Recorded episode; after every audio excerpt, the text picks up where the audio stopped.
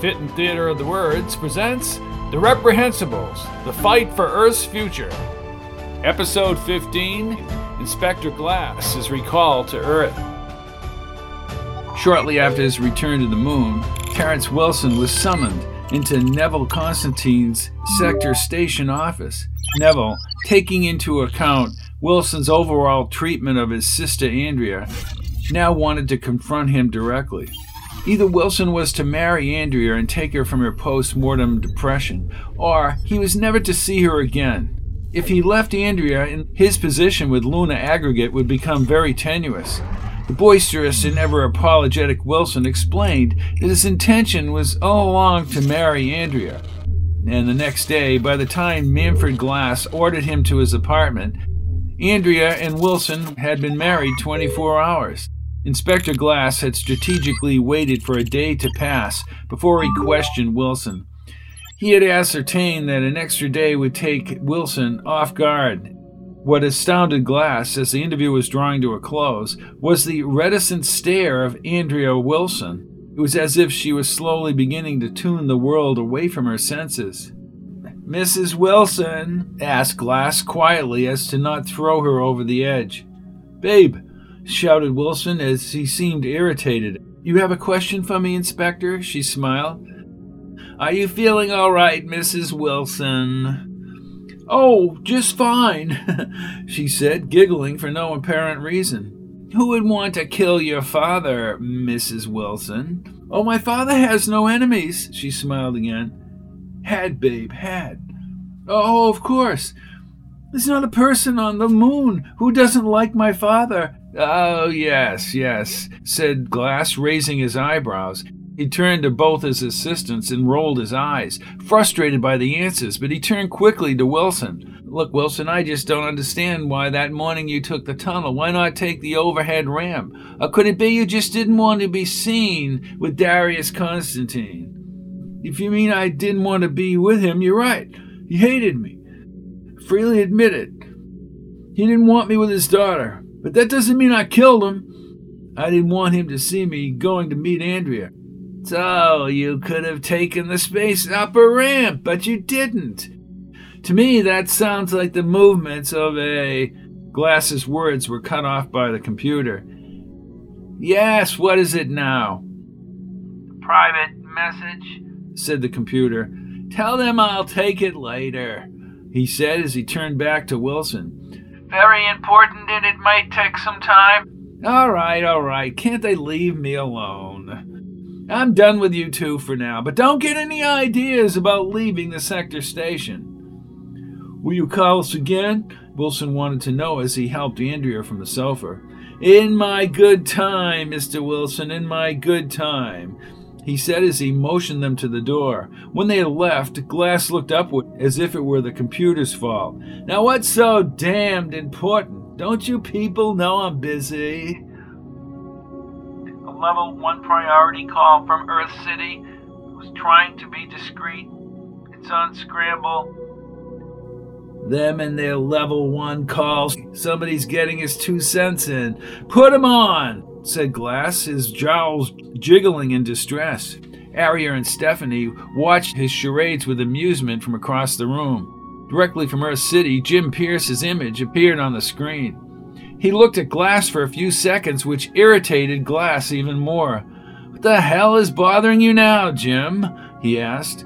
The computer said there was a level one message. I'm afraid so. Don't take this personally, Manfred. We're recalling you to Earth. What? exploded Glass as the woman ran to his side. Are you people down there mad? You expect me to solve this thing in less than a week? Chairman's orders, related Pierce. Chairman, chairman, put the chairman on, Glass demanded. Well, I can't do that, Manfred. You know that. You got to take the next cargo transport back to Earth City. But why? I don't understand why you even bothered to call me up here if I can't finish what I've started. Don't you know the flack I'm going to get from that pretty boy Neville when he finds out I'm leaving? See you in ten hours, Manfred, said Pierce as he vanished. That does it, As soon as I step off that ship, I'm handing in my resignation and they can take the next cargo ship to hell. Uh, Manfred, aren't you being a little bit presumptuous? asked Aria with a smile. Come on, Manfred. He didn't say he was taking you off the case, suggested Stephanie. Let's get back there and see what he wants. Glass stared at them both pensively, and then his face lit up. I guess I was overreacting, wasn't I? It's just this whole thing is a thorn in my side. It's all too clean. Manfred, you just about eliminated Duval. The computer import said he was in his lower office when Darius was killed. That narrows down the odds. It also opens new doors. Where in blue blazes is Duval? If he didn't kill Constantine, then why is he still missing? Unless the murderer got rid of him. Or he conspired with somebody else to set up the meeting with Wilson, said Aria. That's what gets me so damned upset. We should be checking out just what was wrong with those cargo transport thrusters. It's a company vessel, Manfred. You'll need a court order, said Stephanie. Never happened, said Glass. The law means nothing up here. Or should I say, I have no resources. The law is what Luna Aggregate says it is. They'd rather have the murder go unsolved than to rattle Luna Aggregate, he said as he walked over to his closet. I'll meet you ladies downstairs. We're going back to the cracker factory.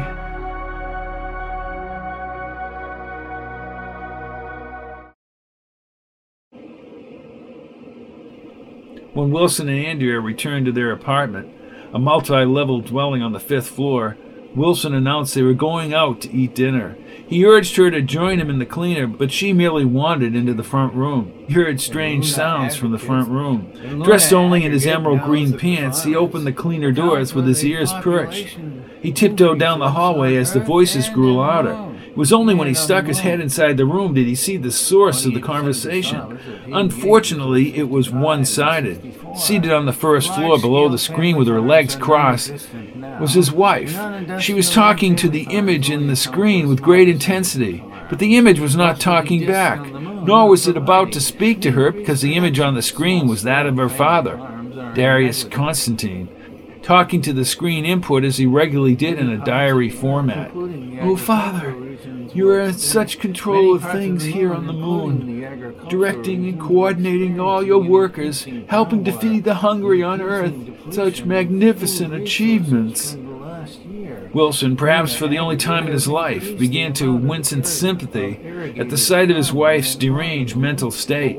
He moved back in the hallway and pinched the bridge of his nose as he realized how much the death of Darius Constantine had driven her into a fairy tale like world of inputted reality. His face was panic stricken, and he knew it as he rushed back into the cleaning room and dressed quickly. Terence Wilson was not the kind of man to attack problems by himself.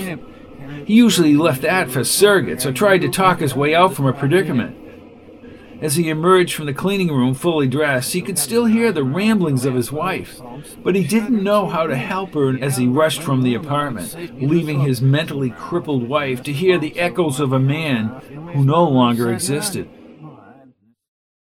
Glass, Aria, and Stephanie were on their way through the terminal below into the sector station. It was less than an hour since Jim Pierce had summoned them, and Glass wanted to find out answers to his questions as soon as possible. Carrying his portable computer, he climbed up the steps ahead of the women and hurried down the platform along the transitway. The ground began to shake, very subtly at first, gaining strength enough to cause him to hold onto the transitway tube. Did they build this place on an earthquake fault? shouted Glass as the quake began to subside. Before the woman could answer, Neville Constantine appeared in the open doorway of one of the cars. He had a surly grin on his face with his arms crossed as he leaned to the side of the door.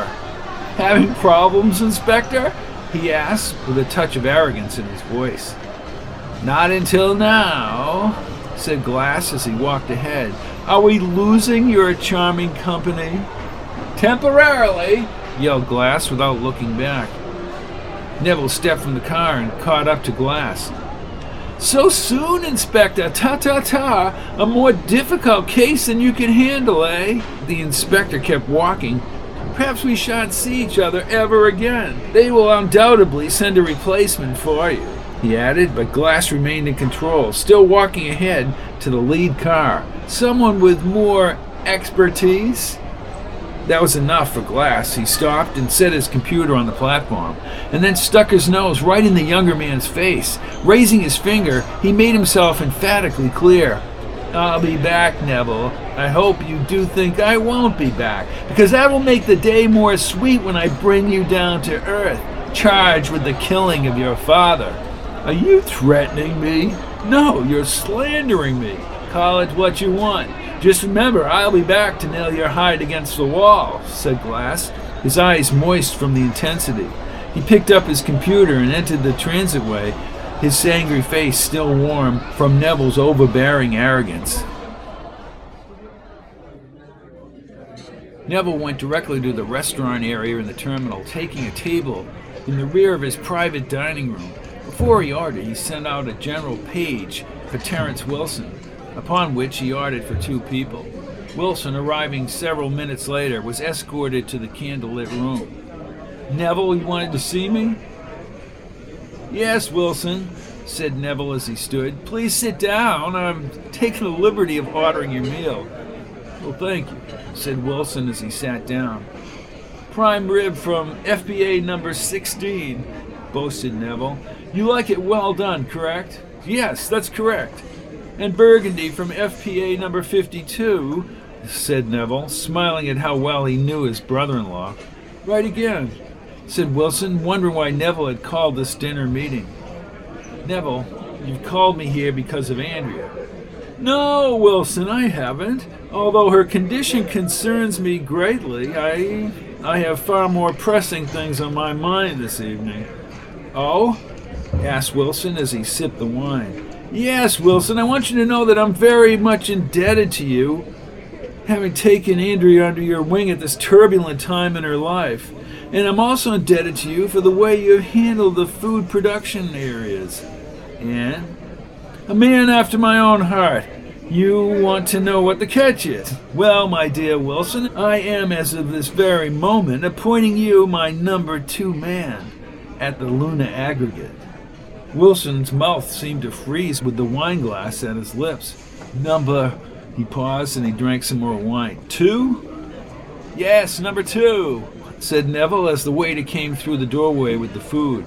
He set the steaming food on the table and left the room. And as the number two man in Luna Aggregate, there are certain things that you should be aware of.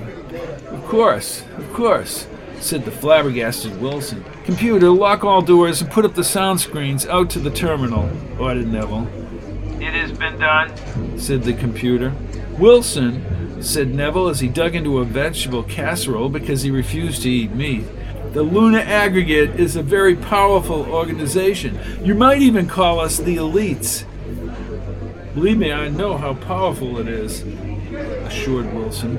I'm afraid you know very little of its true power, continued Neville as he ate. Wilson, you're from Earth. What do you think of Earth? Well, I, I really don't have any. No, just throw out some adjectives. Okay, crowded, stagnant, dirty, cold. Good, good, smiled Neville as he seemed to be gaining satisfaction from the descriptions. Wilson, what would you say to an overall improvement on Earth? Wilson smiled as he finished the wine, and Neville refilled the glass. Look, Neville, don't you think you're overestimating your own leverage on Earth? Hardly. I'm probably guilty of underestimating my own power. Let me put this question to you. If I were to make some moves against Earth, moves to refine and replenish old values, would you support me all the way? Yes, of course, said Wilson, who did not want to lose his newly found position.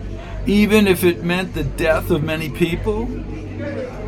If in the end it accomplished something, said Wilson, who really didn't care about Neville's objectives. It was the raw power that incited his mind.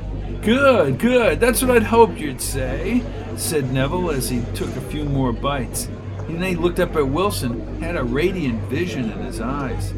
Tomorrow, Wilson, I will bring you to a place that will boggle your mind. And I will convince you that I can easily accomplish my objectives on Earth. Join us next week for another exciting episode of The Reprehensibles The Fight for Earth's Future by Robert P. Fitton, presented by Fitton Theater of the Words.